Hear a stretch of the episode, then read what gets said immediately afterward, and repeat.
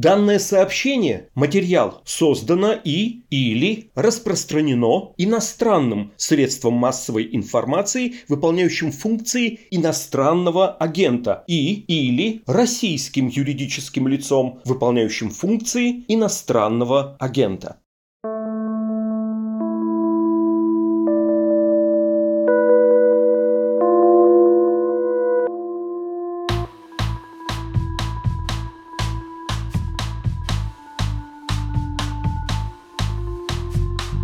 Здравствуйте, это подкаст «Текст недели», который, как обычно, посвящен самым заметным и интересным материалам, выходящим на сайте «Медузы». Меня зовут Александр Филимонов. Осень 2022 года называли определяющим моментом для двух экономик, которые уже 8 месяцев находятся в состоянии полномасштабного военного противостояния друг другу.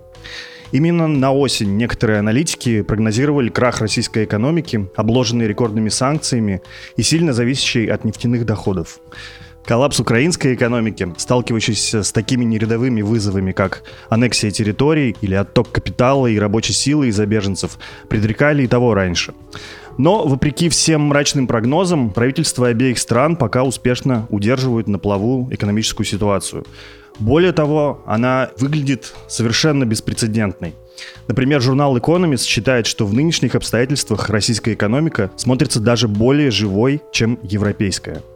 Специальный корреспондент «Медузы» Маргарита Лютова рассказывает в нашем подкасте, как Россия и Украина спасают свои экономики.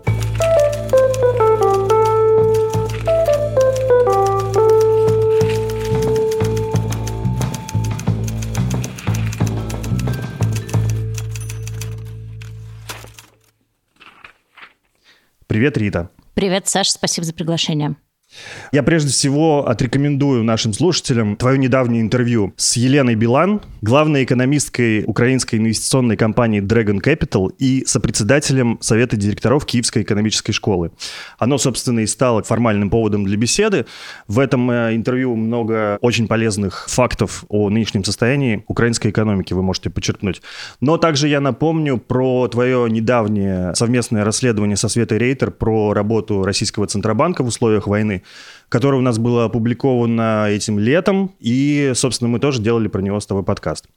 Вот, сейчас хочется попробовать посмотреть на экономики в сравнении. Не буду делать вид, что я там что-то понимаю, совсем нет, но задам какие-то дилетантские вопросы и с удовольствием послушаю твое экспертное мнение на этот счет.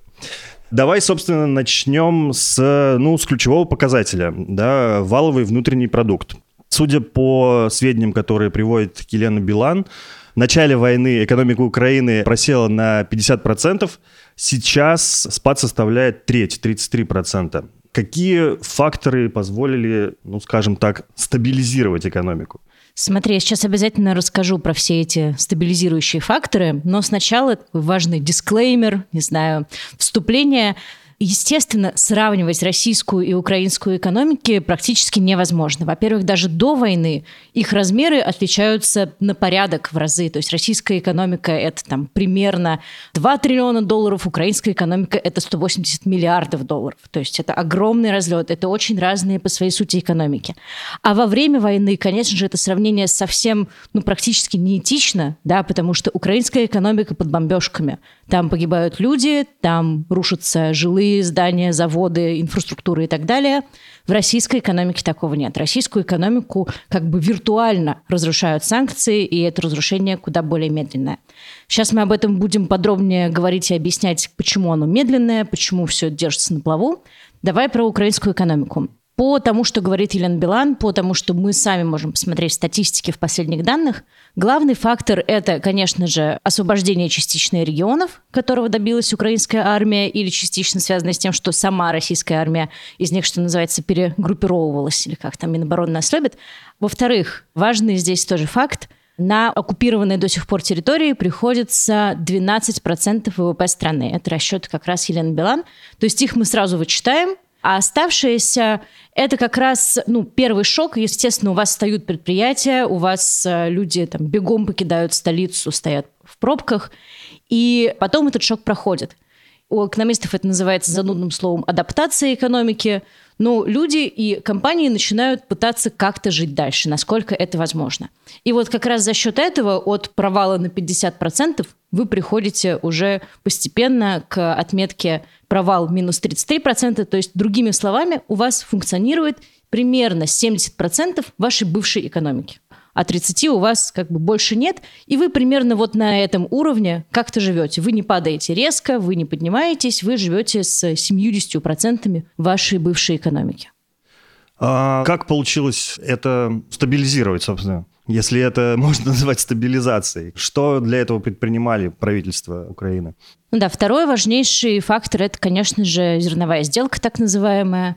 Для Украины крайне важен экспорт зерна и другого продовольствия. Он приносил огромное количество и экспортных доходов, и потом косвенно уже доходов бюджета. Когда началась война, черноморские порты, через которых идет основной экспорт, были заблокированы или захвачены российской армией. И экспорт зерна стал невозможен. Это привело практически к глобальной продовольственной катастрофе, потому что резко выросли цены. Для беднейших стран мира это страшное дело. Так вот, благодаря зерновой сделке, если кто помнит, тоже на «Медузе» был замечательный материал, который ее разбирал. Там при участии турецкого президента Эрдогана удалось договориться о том, что зерно и кукуруза будут все-таки вывозиться под охраной, под присмотром Турции. И Россия все это позволяет. И сейчас действительно этот экспорт возобновился. Это означает, что поступают новые доходы в валюте в Украину, а это очень важно. И таким образом это очень важно для экономики. И, во-вторых, э, Украина попыталась за неимением неимением черноморских портов, наладить логистику по земле. То есть они стали намного больше пытаться вывозить, в первую очередь тоже, продовольственных товаров через автодороги, железнодорожный транспорт по направлению в Европу. Естественно, это разумно. Это главное экспортное направление для Украины, главный рынок. Тем не менее, президент Зеленский сказал, что дефицит бюджета составляет сейчас 5 миллиардов долларов. Понятная история, что помимо функционирования той части оставшейся экономики и там, зерновой сделки, разумеется, очень сильно помогает Запад. Бюджет восполняют займами или грантами. Но тут у меня возникает страх, что ли, потому что получается, что из-за этих займов сильно растет госдолг Украины, продолжает расти, и это же прямая дорога к дефолту или нет? Госдолг госдолгу рознь. Страх твой совершенно правильный. Точно такой же страх, опасения, тревогу испытывают и украинские, и вообще мировые экономисты, которые смотрят за тем, что в Украине происходит. Дело в том, что, во-первых, из примерно 35 миллиардов финансовой помощи, это только финансовая помощь, это не включает вооружение и разного рода гуманитарную помощь, которую страны Запада оказывают Украине. Так вот, 35 миллиардов финансовой помощи, примерно половина безвозмездная. Это то, что называется гранты. В первую очередь такую помощь предоставляет США, Европа меньше. Европа идет через э, займы, и есть еще займы международных организаций. Это в первую очередь Международный валютный фонд. Это такая главная мировая финансовая организация, которая спасает страны в случае каких-то бедствий. Так вот, во-первых, займы международных организаций имеют очень низкий процент, и это главное для любого госдолга. То есть, почему я сказала, что госдолг, госдолг рознь. У вас может быть очень большой госдолг, но, например, вы богатая страна, и поэтому ставки по нему у вас меньше, ну, то есть инвесторы вас считают хорошим заемщиком, вам предоставляют хорошие условия, и вы спокойненько его обслуживаете. Так живут многие страны Запада. Вот российская пропаганда любит рассказывать, какой гигантский госдолг у США, а сейчас все рухнет. Это, конечно же, не так. Так вот, у Украины сейчас э, действительно госдолг вырос, он вырос с 50 примерно процентов э, ВВП Украины до войны, сейчас до 85. Это большая отметка. И Украина, конечно же, опасается за обслуживание этого долга. Поэтому Украина договаривается с кредиторами. Это еще одна специфика, почему госдолг госдолгу рознь и вообще есть разные очень условия. С кредиторами всегда можно договориться о том, что давайте мы пока не платим проценты или платим их попозже. Вот сейчас Украина договорилась таким образом, что по своим облигациям, это долговые бумаги, которые фактически означают, что держатель этой бумаги дал в долг Украине, так вот по облигациям процентов не будет еще пару лет вообще платить не надо. Таким образом, это немножечко снижает риски какого-то неплатежа, дефолта и так далее. И второй важный момент, который учитывается при госдолге, это то, сколько у вас резервов, то есть сколько у вас есть валюты в стране, чтобы, если что, расплачиваться по иностранным долгам. У Украины пока с резервами все не так плохо – Потому что, во-первых, э, есть экспортная выручка, мы уже сказали, зерно все-таки вывозится, и есть надежда, что вдруг как-нибудь там Эрдоган еще подсуетится, и зерновую сделку удастся расширить на другие виды продовольствия, важные для украинского экспорта. И к тому же Украина сейчас э, ввела довольно строгие ограничения на капитал, чтобы он не утекал из страны, и это тоже помогает удерживать резервы. Таким образом, пока вот при отметке 85%, при условии, что будут там, грантов как минимум половина, ситуация не выглядит совсем уж тревожной. Но, естественно, Украина каждый раз напоминает своим западным партнерам, как это называется, о том, что важно все-таки больше уделять внимание грантам, помнить о том, что не резиновый госдолг у Украины. Понятная ситуация. Как ты правильно сказал, нехорошо сравнивать две экономики, но тем не менее хочется посмотреть на ситуацию зеркальную, что происходит в России. Собственно, вот как я видел данные о том, что в России прогноз по ВВП по итогам года ожидается спад всего на 4,5%. А сейчас, например, если говорить про бюджет, вот в сентябре он верстался вообще с профицитом. И говорят, и промышленность начала расти, и, в общем, как-то все очень хорошо. И я как-то, вспоминая предыдущие прогнозы, о котором говорили летом или весной, думаю, вообще, что происходит? Здесь хочется начать с банальной очень метафоры про среднюю температуру по больнице. И здесь, если мы представим больницу под названием «Российская экономика», там лежат, не знаю, пациенты, у которых есть уже температура давно за 40 градусов, и все с ними очень плохо. А есть несколько по 36,6. Да, и вот так вот между ними, ну, вроде как ничего. Но вообще-то у вас есть пациенты в критическом состоянии. Вот ровно это происходит, потому что российскую экономику сейчас держит нефть и газ и очень высокие цены на них, и тот факт, что эмбарго нефтяное вводится только Европой с декабря этого года, ожидали его, естественно, намного раньше, и тот факт, что Россия смогла большое количество своей нефти перенаправить в неевропейские страны, в Китай и Индию, продает ее пусть и с огромным дисконтом к рыночной цене, но из-за того, что цена рыночная огромная, Россия очень много зарабатывает. Если сейчас посмотреть, сколько Россия экспортирует и зарабатывает на нефти, то есть практически парадоксальный график, где видно, что в физическом объеме экспорт сокращается, а деньги от него растут.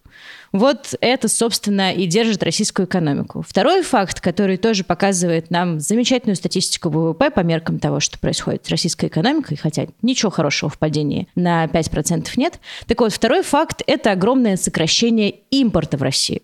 Когда у нас ушли огромное количество западных компаний, они перестали ввозить свои потребительские товары, это и потребительские товары, это и товары, которые нужны были промышленности, попавшие под санкции, все возможные там станки, оборудование, технологии.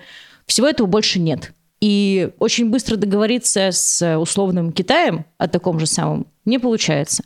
Поэтому сейчас у России очень маленький импорт. Он намного меньше, чем был всегда. И таким образом у вас очень много валютной выручки приходит в страну, а из страны валюта особенно не уходит, потому что импорт не приобретается, нечего покупать. И к тому же люди и компании, собственно, ничего не покупают. То есть даже если бы была возможность, все опасаются, потому что неизвестно, что будет дальше, а ты сейчас потратишь деньги. Есть замечательная статистика, любой желающий может с ней поиграться. Есть сайт Сбериндекс, и там можно посмотреть, сколько россияне тратят на разного рода товары. Там прям по категориям, очень мелким, одежда, обувь, техника, мебель. И там огромное падение. Там расходы на мебель упали там, на 40%, на одежду тоже что-то в этом духе. То есть это огромный спад, который показывает, что люди, как бы они там в социологических опросах, а мы все знаем, как вредны во время войны социологические опросы, так вот, чтобы люди не говорили, то, как они тратят деньги, это самый искренний способ оценить на самом деле их отношение к ситуации. И тот факт, что люди не тратят деньги на что-то не особо нужное, кроме еды, показывает, что люди понимают, что с экономикой не в порядке. И как раз вот ВВП сейчас как никогда становится очень непоказательным индикатором ну, лучше на него не смотреть, на него будет смотреть пропаганда и рассказывать, что все не так страшно. Он просто отражает общий тренд, что мы медленно, медленно идем в деградацию российской экономики. Вот что с ней происходит. Что касается промышленности, в статистике промышленности учитывается и добыча. Смотри пункт первый. Нефть и газ продаются, значит, они добываются. Далеко не во всей промышленности все хорошо. Потому что если мы посмотрим на что-то тоже такое близкое и понятное, потребительское, всем нужное – у нас автомобилей производится 37% от того, что производилось годом ранее. Это еще много, это вот «Лада» старается. На самом деле это огромный спад. То же самое спад, по-моему, на 40% бытовой техники, которая, понятно, собиралась на иностранных заводах, работавших в России, и теперь больше не собирается там. То есть э, статистика промышленности, она тоже показывает, что ну вот, вот где-то у нас все хорошо, но вообще-то есть отрасли, где кошмар. И поэтому вот среднее будет всегда благоприятным и показывает, что держится все на плаву. Но оно на самом деле держится. Да. Большой вопрос сейчас, на который ни у кого нет ответа, это как быстро нефтяное эмбарго скажется на российской выручке от нефти и газа. И что будет делать Россия, потому что никто не может предсказать, Вдруг Россия сама скажет, не хочу ничего никому продавать. Вы все плохие, мы обиделись. Собственно, ровно это произошло с газом, когда Россия стала всех требовать платить в рублях, что абсолютная фикция, и никакой на самом деле оплаты в рублях не происходит. Она сама перестала некоторым странам Европы поставлять газ, потому что обиделась. Потом неизвестно, что случилось с Северным потоком. Версии есть разные, но факт один, по нему ничего никуда больше не идет. И поэтому мы совершенно не понимаем, что будет в тот момент, когда заработает эмбарго, когда заработают э, ограничения на максимальную цену нефти, которая называется ценовой потолок или price cap. Тоже все можно почитать подробно на «Медузе». Всех приглашаю интересоваться. Так вот, когда все это заработает, как именно? Насколько снизится? Есть огромное количество опросов лучших экономистов мира. Они честно говорят, мы не знаем. Мы никогда не видели такую ситуацию. Здесь много иррационального, того, что не поддается логике и предсказаниям. Поэтому будем ждать, что будет. Окей, я соглашусь с мыслью о том, что смотреть на все эти макроэкономические показатели и придумывать о том, что вот сейчас все хорошо, все плохо. Такое еще себе дело. Вспоминаются, не знаю, выступления Владимира Путина, когда он начинает сыпать вот этими цифрами. У нас вот тут хорошо, тут хорошо, смотрите, вот тут рост.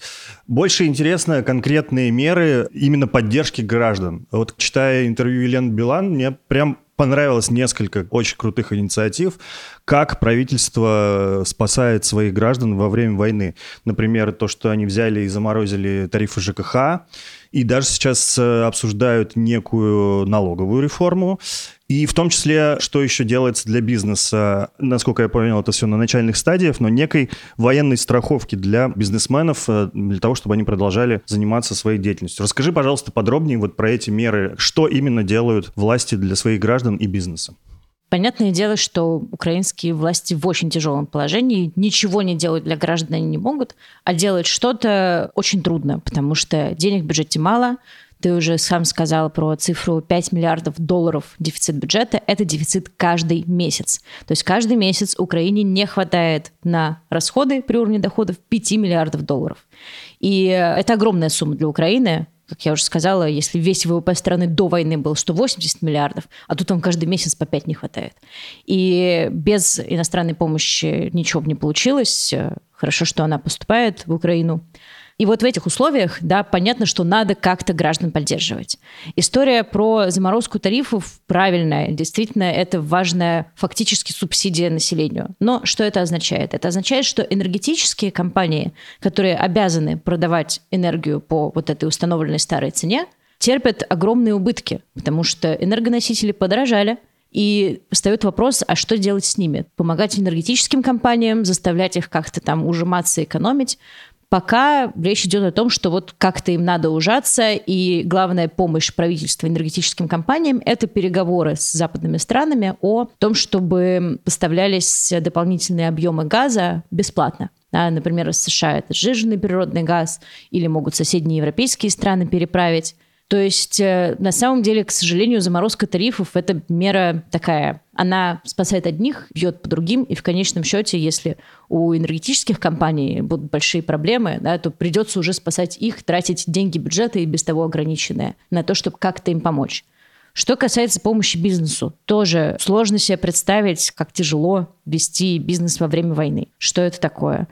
Правительство пока только думает и пытается что-то такое изобрести, обсуждает налоговую реформу, до нее вряд ли быстро дойдет дело, потому что налоги важно сейчас собирать и не снижать. Налоговая реформа предполагает очень серьезное, местами двукратное снижение ставок, которые платит бизнес. В том числе ставок по налогу на добавленную стоимость, НДС. Он в Украине больше 20%.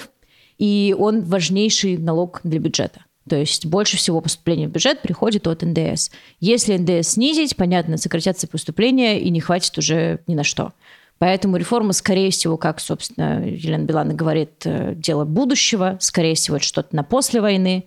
И сейчас э, у государства украинского, к сожалению, не очень много способов помогать своему населению, просто потому что главная цель – это вести войну и как-то удерживать ситуацию в экономике, ну вот хотя бы, чтобы не было спада ниже вот этих 70% от довоенного уровня, чтобы не стало еще хуже.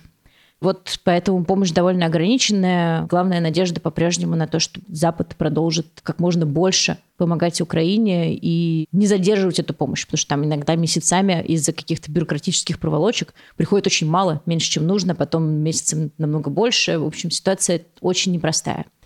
Что касается помощи в России. Это удивительный вопрос, потому что на бумаге у нас, вы не поверите, государство помогает с начала войны населению. Больше того, на бумаге видно, что эта помощь эффективна. Это удивительная вещь.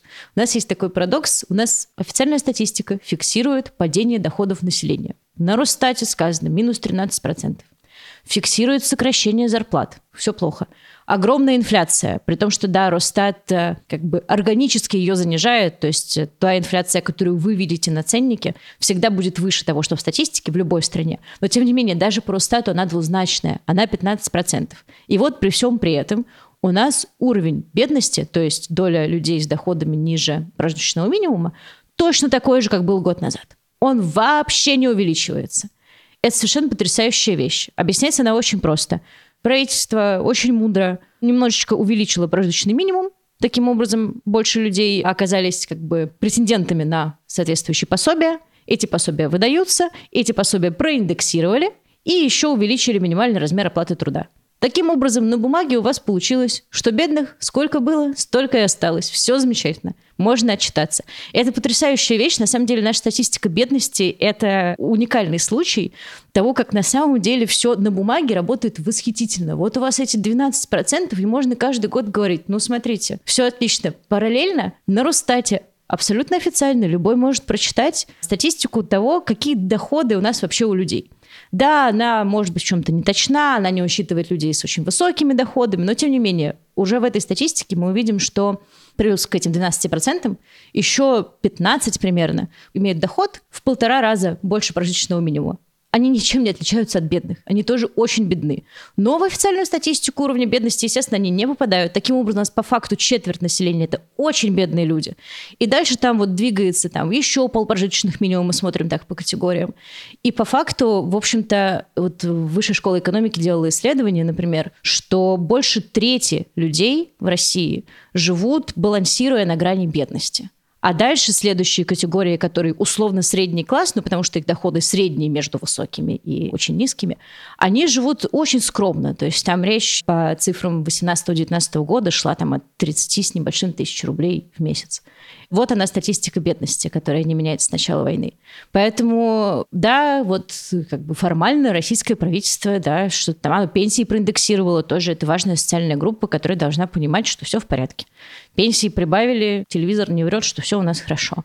Но фактически, конечно, никакой толковой помощи ни людям, ни экономике российское правительство с начала войны оказать не смогло. И все, что они делают для бизнеса, ну, это издевательство местами над бизнесом, который понимает, что надо вертеться самим. Да, крупный бизнес э, может где-то что-то получит какую-то льготу, но и им не просто, вот наоборот, с нефтяников правительство хочет брать побольше налогов. Ну а что они зарабатывают так много? Давайте возьмем побольше. У нас помощи нет никакой, да, хотя есть бюджетные возможности. У Украины есть попытки помочь, хотя бюджетные возможности практически отсутствуют. Вспоминается фраза Владимира Путина года два назад. Это были ковидные времена, когда он давал интервью агентству ТАСС. И с барского плеча сказал, что средний класс в России – это те, кто получает где-то около 20 там, тысяч. Он 17 он сказал. Да, 17 точно, да. Незабываемо. И это был такой скандал. Хорошо, ладно. Давай немножко поговорим про национальные валюты, потому что очень интересная схема, как центробанки с ними взаимодействуют, как они пытаются фиксировать курсы, спасать и так далее. Вот, например, что происходит с гривной? Национальный банк Украины сначала, насколько я понял, выбрал режим такого фиксированного валютного курса, удерживал его на какой-то определенной планке, а затем ему пришлось провести девальвацию гривны. Вообще, насколько это опасная стратегия и, возможно ли какая-то другая в условиях военного времени? Действительно, в условиях военного времени практически невозможно сохранять настоящий валютный рынок, потому что от вас сразу же убегают все возможные иностранные деньги, и у вас моментально рушится валюта. Вот прежде чем она обрушилась совсем, потому что в Украине это началось с первых месяцев 2022 года, когда только стягивались к границам российские войска, и было понятно, что что-то надвигается, иностранные инвесторы побежали, и гривна начала резко обесцениваться. Это уже ударило и по валютному рынку, и по людям, естественно, потому что тоже импортные товары моментально дорожают. И тогда 25 февраля Национальный банк Украины сразу же зафиксировал курс. Таким образом, это вот была экстренная мера – она очень похожа по своей сути, хотя она куда более резкая, на то, что сделал российский центральный банк. Он не зафиксировал курс, он запретил какой-либо отток капитала. То есть он запретил компаниям продавать российские бумаги, людям вывозить или выводить деньги. То есть надо заблокировать как-то отток капитала, чтобы у вас не рухнул курс. Вот Украина и заблокировала, и еще и зафиксировала курс, сказала, все, торги не проводятся, хватит, потому что это опасно. А почему это опасно? Потому что у вас моментально, как только у вас обесценивается валюта, раздувается ваш госдолг, потому что он считается в иностранной валюте, и таким образом, как только он становится огромным, у вас по нему сразу же могут вырасти ставки, и тогда действительно возникает угроза дефолта. Так вот, Украина зафиксировала курс гривны, и, естественно, когда люди в Украине пытались там, купить доллары, проводили какие-то расчеты, курс отличался от официального, но не сильно. То есть там на несколько гривен может быть, на 10%, но тем не менее он вот где-то что-то был рядом с официальным. Тем не менее, когда у вас возобновляются кое-какие экспортно-импортные торговые операции, вам нужен более реальный курс. И с зафиксированным долго жить невозможно. Именно поэтому вот эту планку курса пришлось опустить на 25% этим летом, чтобы этот разрыв не был слишком большим, слишком сильно не расходился с реальностью. Другого выхода у Нацбанка Украины во время войны совершенно нет. Хотя до войны надо сказать, что Нацбанк Украины проводил монетарную политику по международным стандартам. Там на самом деле было много похвал от э, международных всяких организаций в адрес Нацбанка Украины. Там, например, тоже была одна из первых э, женщин, глав э, Нацбанка, предыдущая глава Центробанка Украинского. Так вот, сейчас курс гривны к доллару зафиксирован, и более-менее Нацбанк удерживает ситуацию как раз за счет того, что капитал из страны, он хоть и утекает, но уже куда меньшими темпами. Просто многие операции тоже запрещены. Что-то там для, например, иностранных инвесторов невозможно. А были ли случаи за это время, когда Национальный банк Украины включал печатный станок, чтобы пополнить бюджет? К сожалению, да. К сожалению, потому что вот это действительно очень рискованная политика, но выбора не было. Мы уже тут говорили про эту огромную цифру в 5 миллиардов дефицита в месяц. Да, она частично покрывалась большей частью за счет э, иностранной помощи, но как только иностранная помощь там запаздывала, приходила не в том объеме, в котором обещали из-за бюрократии, приходилось где-то брать деньги. Где их брать? Как это вообще, что значит включать печатный станок?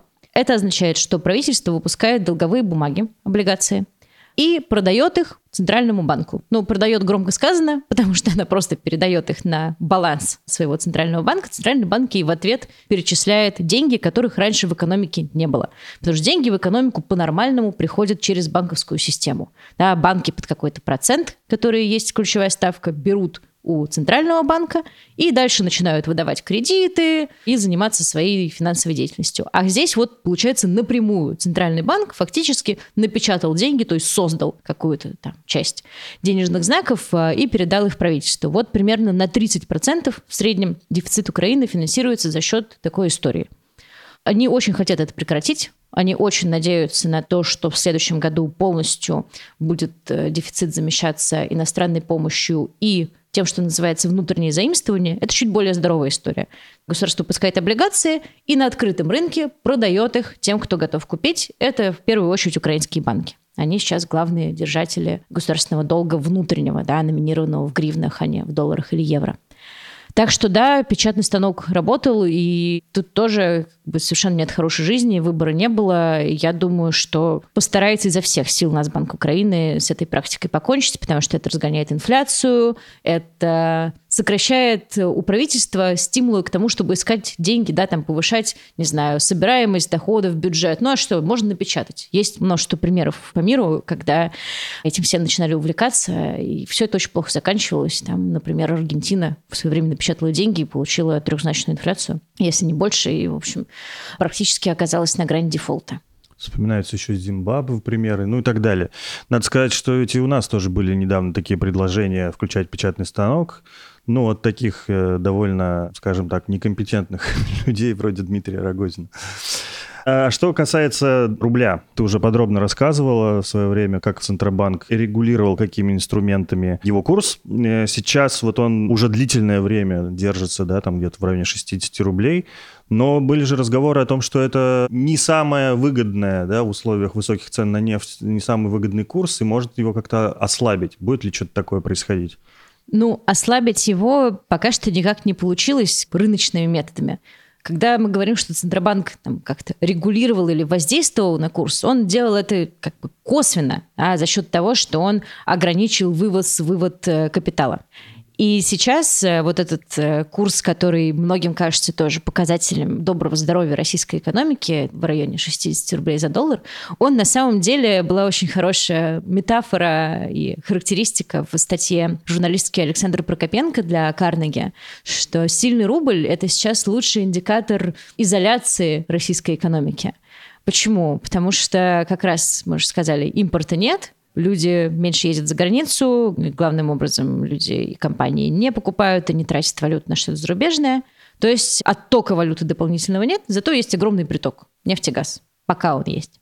Вот, собственно, что помогает э, рублю держаться на таком хорошем уровне, там в районе 60 за доллар, 65 за евро, чего не было очень давно – и это такой, правда, невыгодный бюджету курс. И все, что делал ЦБ, он ослаблял все возможные ограничения на вывоз и вывод денег. То есть там уже можно хоть там миллион рублей переводить э, неизвестно кому, а все равно ничего не получается. Потому что те, кто мог что-то перевести, это уже сделали, а покупать, опять же, компании, люди за границей что-то не готовы или не могут, поэтому пока ничего не работает. Был вообще удивительный совершенно для нашего рынка случай, когда после того, как была объявлена мобилизация, рубль укрепился. Такого вообще не бывало никогда, потому что, очевидно, такие события провоцируют новые санкции. Да, в преддверии санкций рубль всегда их боится и падает, то есть доллар дрожает. А здесь, наоборот, доллар очень сильно дешевел, это было связано с тем, что ждали как раз таких санкций, которые еще больше изолируют российскую экономику. Это санкции, которые фактически сделают невозможными торги валютой внутри России, рыночные, вообще никакие. И таким образом оставшиеся держатели долларов, да, это российские инвесторы, частные или компании, они начали избавляться от долларов, потому что иначе эти доллары были бы заблокированы и превратились бы просто в красивые цифры на экране твоего смартфона или компьютера. Вот поэтому, да, как казалось бы, люди избавляются от долларов. Что это такое? Вот это все признаки изоляции российской экономики. Чем крепче курс, тем хуже дело в смысле того, что мы отрезаны от мира, да, живем в своем пузыре. И курс рыночный, но он имеет отношение только к внутри российской реальности. При этом он классно помогает тем россиянам, которые сейчас уехали за рубеж и так или иначе имеют дело либо с рублями, либо с валютами, которые зависят от рубля. Это, например, казахстанский тенге, армянский драм – они очень сильно укрепились, и поэтому сейчас вот практически на личном опыте, если вы там как-то через драмы и тенге переводите все это дело в валюту, вы переводите ее по тому самому курсу примерно, ну там чуть-чуть похуже, но тем не менее он очень близок к тому курсу, который ЦБ называет официальным, который получается на внутрироссийских торгах на валютном рынке. Классный лайфхак, надо запомнить. Да, вот имейте в виду, как изоляция и крепкий рубль кому-то могут оказаться выгодны. Не так много сейчас плюсов, вот, вот немножечко можно можно наскрести. Давай еще поговорим, разумеется, про инфляцию. Говорят, что по военным меркам уровни ее, что в Украине, что в России, довольно-таки терпимые. А там, например, Владимир Путин, ну, разумеется, регулярно сравнивает, например, с европейским по странам уровнем и просто хвастается. Что там происходит, расскажи. Ну, в Украине сейчас инфляция примерно 25%, то есть цены на 25% выше, чем были год назад. Это много, но для сравнения, скажем, в не воюющих ни с кем странах Европы, к примеру, Латвии, инфляция 22% в годовом выражении. То есть это не запредельные цифры. Главное здесь, э, что происходит по факту с доходами людей и с экономикой. В Украине, понятное дело, есть огромное обрушение доходов, э, нет официальной статистики, но вот Елена Билан оценивает примерно тоже в треть. То есть на треть люди стали меньше зарабатывать, получать пенсии и так далее. Конечно же, по ним очень серьезно бьет инфляция. Но вот почему, откуда взялось слово «невысокая», ну, во-первых, да, в сравнении с тем, что происходит во всем мире, инфляция растет во всем мире, это было еще до войны, это в первую очередь были последствия пандемии. Так вот, откуда взялось это слово «невысокое»? Еще экономист Пол Кругман, это такая звезда мировой экономики, он Нобелевский лауреат, и он постоянно пишет колонки в «Нью-Йорк Таймс» о происходящем в экономике по всему миру. И вот он посвятил одну из своих колонок Украине, и там сравнил э, инфляцию, которая сейчас э, в украинской экономике сложилась, с тем, что было в странах, участвовавших в Первой и Второй мировых войнах. Ну, может быть, это несколько несопоставимые тоже штуки, потому что это были мировые войны, куда более масштабные, все было иначе в экономиках, но, тем не менее, там были совершенно другие цифры. То есть там цены росли так, что приходилось вводить там карточки и прочее. Все знают, что это было во многих западных странах. Поэтому, да, наверное, 25% это не запредельный уровень, это очень тяжело, но это не 50%, это не то, что называется на языке экономистов там галопирующая инфляция, там то, что было, например, в России в начале 90-х, когда цены были либерализованы. В России тоже с инфляцией происходит э, удивительная вещь, потому что после первого скачка, который случился в первые месяцы, инфляция начала очень сильно замедляться это не творчество Росстата народное, это на самом деле вот такой грустный экономический процесс, когда у вас языком экономической науки падает спрос в экономике. Что такое спрос? Это то, что вы покупаете, это то, что компании что-нибудь строят, э, покупают все станки, вот никто не кидается ничего покупать. Да, я уже говорила, что у нас огромный спад по тому, как люди покупают непродовольственные товары – они боятся тратить деньги, то есть они в первые месяцы кидались, э, был ажиотажный спрос, что тоже привело к инфляции в 20 лишним процентов, кидались скорее купить, потому что вдруг пропадет, вот ты делаешь ремонт, да, и тебе нужно купить стиральную машинку, поэтому ты купишь ее в три дорога, опасаясь, что больше ничего в Россию не привезут. Тогда было совершенно непонятно. А потом все. Во-первых, стало понятно, что хоть что-то да привезут, во-вторых, страшно тратить деньги. То же самое происходит у бизнеса. Ты не понимаешь, стоит тебе покупать новый станок, да и вообще где его взять. Из Китая параллельным импортом он будет в три дорого, да бог его знает. Может, лучше пока так потерпим. То есть, как только спрос во всей экономике начал падать, начала сокращаться инфляция. Это базовая экономическая теория, никуда от нее не денешься.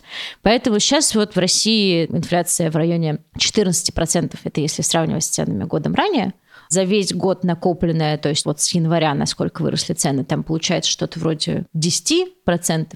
Совсем небольшие цифры. Ими хочется похвастаться. Но хвастаться нечем, да, потому что эти цифры отражают очень грустные и тревожные процессы в экономике, которые говорят о том, что она не может расти. Если у вас никто ничего не хочет покупать, это не растущая экономика. И об этом э, Центральный банк наш пишет в своих аналитических записках, которые там, имеют дисклеймер, что не отражают мнение и прочее. На самом деле, конечно, отражают. Да, просто они обязаны так писать. Где написано, что вот Россия попала в такую ловушку ожиданий, что люди ждут, вдруг цены вырастут, и вдруг у них упадут доходы, и ничего не покупают. Компании тоже не повышают цены, потому что не понимают, что будет дальше. Вдруг люди вообще не придут, и вдруг дальше придется повышать сильнее. И вот все вот так замерли и ждут. То есть это такая экономика немножечко вот как в искусственной или даже уже не искусственной коме. Она замерла, и поэтому у нее, жизненные показатели неплохо смотрятся, но вообще-то она в полукоме. Да, звучит трагично. Финальный вопрос. Я уже по ходу беседы понял, что бесполезно как бы это все сравнивать, э, но мы все равно как бы так зеркалим, да, ситуации. И все-таки так по-дилетантски спрошу, и опять же понимаю, что прогнозы дело неблагодарное, но прости. Можно ли сказать, у кого в перспективе экономическая ситуация лучше, и можно ли спрогнозировать, э, кто сколько еще продержится? Ты знаешь, мне кажется, этот вопрос всем приходит в голову. Я тоже о нем много думала. И здесь самая главная разница, помимо всех разниц, которые мы уже упомянули, да, что какая из этих экономик находится под ракетными ударами.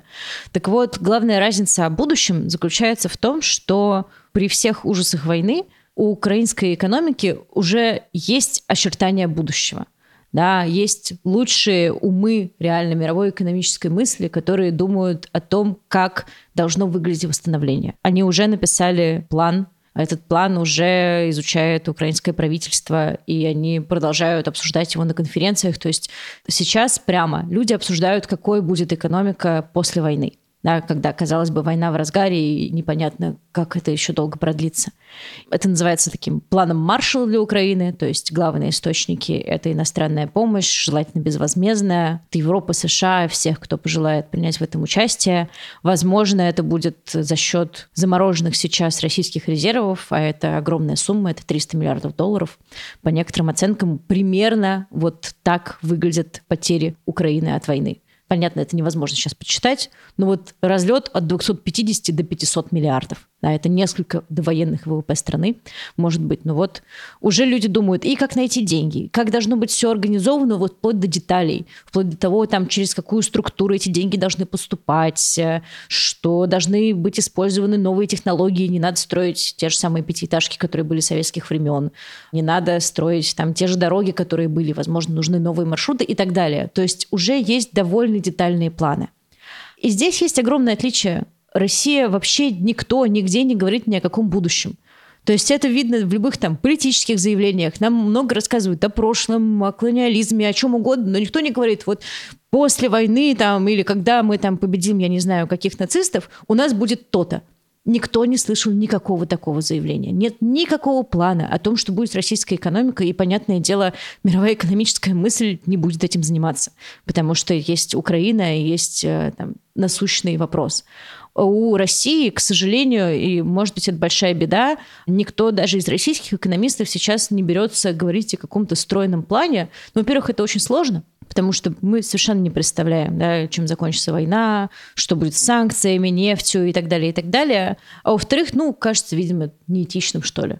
Вот даже в политическом смысле есть, по крайней мере, там статья Алексея Навального, вот давайте будет парламентская республика, которая вот из э, тюрьмы да, дошла до американской прессы и там была опубликована. В экономическом плане ничего такого нет, даже близко. Это не проблема войны, такого и не было до войны. Я помню, как мы в декабре 2021 года разговаривали для одного из интервью с Сергеем Гуриевым, знаменитым российским экономистом, и обсуждали с ним такую сверхоптимистичную тему, а вот что бы было, если бы там власть в России сменилась, все бы стало хорошо, какие у нас есть резервы для экономики. И тогда Сергей начал свой ответ с того, что одна из его важных претензий к Владимиру Путину и вообще управлению государством сейчас, что нет никакого образа будущего. Вот даже попытки, как, когда-то еще писали какие-то там долгосрочные программы. Там была программа, начатая в начале нулевых 2020, да, до 2020 года. Ну вот он наступил, понятное дело. Программа не сбылась. Была программа до 2035 года. Есть там какие-то прогнозы примерные, там, что будет с бюджетом чуть ли не в 50-е годы. Но ничего из этого не рассказывает, а как быть-то, да, то есть на чем должен основываться экономический рост, что должно происходить. И вот это отсутствие будущего, очень, наверное, характерно для всего, что происходит в России, и очень явно видно в экономике. Я только вспомнил, как раз на днях выходил единственный план будущего, какой я видел, придуманный в России. Это план развития города Мариуполя до 2035 года. И эксперты по городскому планированию, просто посмотрев на него, сказали, ну, на план будущего не похож. Похож на просто план заметания следов войны, к сожалению. Ну, к сожалению, да. Мне тут вспоминается фраза, которая вышла в газете «Ведомости», когда начался спад экономики, а спад российской экономики начался, когда нефть еще была дорогая, когда казалось, что все хорошо. Не было санкций, нефть стоила больше 100 долларов за баррель, а вот все, рост прекратился. И тогда, по первым итогам, по-моему, 2014 года, еще до Крыма, это был январь месяц, заметка об этом начиналась со слов «Итоги января удивили даже пессимистов». К сожалению, да, такой нам остается грустный юмор, потому что происходящее, наверное, сейчас шокирует, даже уже не удивляет даже пессимистов. Спасибо за внимание. Это был подкаст «Текст недели». «Медуза» продолжает свою работу, несмотря на блокировки и военную цензуру. Теперь наши подкасты снова можно слушать в приложении. Если вдруг по какой-то причине у вас до сих пор нет приложения «Медузы», обязательно скачайте его себе. Оно не только красивое и удобное, но еще и умеет обходить блокировки Роскомнадзора. Также наши подкасты есть на всех основных стриминговых платформах. за исключением лишь Яндекс Музыки. Там нас удалили по требованию Генпрокуратуры РФ.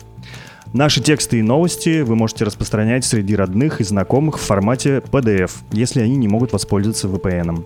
Помочь нашему изданию можно по адресу support.meduza.io. Еще раз спасибо и до новых встреч.